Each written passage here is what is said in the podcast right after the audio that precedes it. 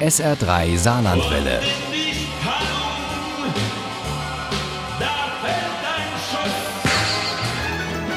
Der Krimi-Tipp.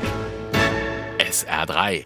Er ist einer der bekanntesten und erfolgreichsten Krimi-Autoren Deutschlands, Klaus-Peter Wolf. Jetzt am Dienstag ist er hier bei uns in Aus dem Leben zu Gast und am Mittwoch eröffnet er die Buchmesse Saar in Dieflen und zwar mit seiner Frau Bettina Göschel und seinem neuen Ostfriesen-Krimi.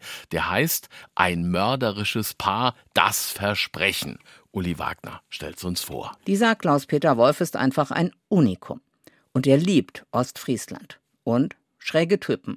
Und um solche, erzählt der Autor im SR3-Gespräch, um solche geht es auch in seiner neuen Trilogie, um ein mörderisches Paar. Der weibliche Part, das ist Frauke, die mal als Mietehefrau für verschiedene Gangsterbosse gearbeitet hat. Der männliche Part, das ist der beliebteste Serienkiller unseres Landes, Dr. Bernhard Sommerfeld. Der heißt längst anders, nämlich Dr. Ernest Zimmel. Schließlich wird er weltweit gesucht, dabei ist er gleich ums Eck in der Klinik hinterm Deich. Und zwar zusammen mit Frauke, seiner künftigen Ehefrau. Es geht mir wahrlich gut. Ich bin Leiter dieser Privatklinik hinterm Deich. Ich habe eine bezaubernde Frau und ich wohne im Weltnaturerbe.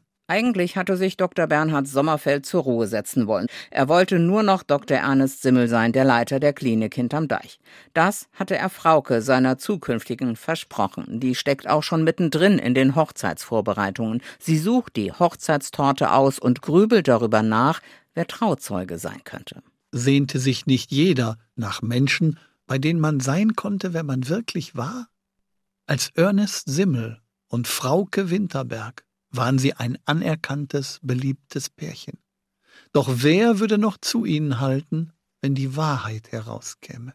Doch dann stirbt Finn Leandro, ein 13-Jähriger aus Aurich, an einer Überdosis Heroin. Und der Prozess gegen den Mann, der den Drogenhandel auf den Schulhöfen Ostfrieslands organisiert hat, der endet in einem Fiasko. Zu Beginn sieht Sommerfeld, dass Lodewijk van Eden vor Gericht freigesprochen wurde. Lodewijk van Eden hat den Drogenhandel auf den Schulhöfen organisiert und Dr. Bernhard Sommerfeld stoppt ihn natürlich. Er empfindet es als seine Aufgabe, das zu tun.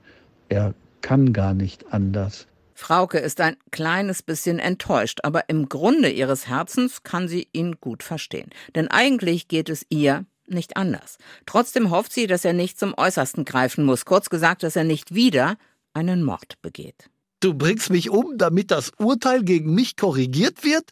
kreischte er. Nein, damit deine Kumpels wissen, was ihnen blüht, wenn sie sich nicht von Schulhöfen fernhalten. So, jetzt fahr uns nach Aurich an die IGS. Als van Edens Leiche gefunden wird, steht Ostfriesland Kopf. Erst gerät Finn Leandros Vater ins Visier der Ermittler, dann einer seiner Lehrer, der erst gegen den Drogenboss ausgesagt, vor Gericht dann aber einen Rückzieher gemacht hatte.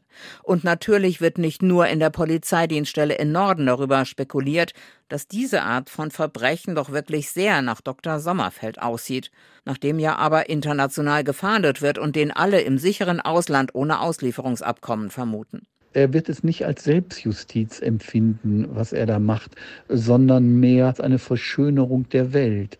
Doch es war nicht richtig. Es war Mord. Er hat es einfach drauf, dieser Klaus-Peter Wolf. Er greift Stimmungen auf und verpackt das, was die Menschen bewegt, in eine spannende und äußerst unterhaltsame Geschichte, die trotzdem aktuell und brisant ist und uns manch harten Brocken zum Nachdenken serviert. Kurz gesagt, ein mörderisches Paar, das Versprechen, ist der gelungene Auftakt einer weiteren, vielversprechenden Reihe von Klaus-Peter Wolf. Ein mörderisches Paar. Das Versprechen von Klaus-Peter Wolf ist bei Fischer erschienen. Das Taschenbuch hat 464 Seiten, 13 Euro. Das E-Book gibt's für 10,99 und bei Goa Lit gibt's das Buch für 20 Euro zum Hören als Autorenlesung von und mit Klaus-Peter Wolf. Ohne Krimi geht die Mimi nie ins Bett. Für Mimi und andere Krimi-Fans. SR3 Saarlandwelle. Hören, was ein Land fühlt.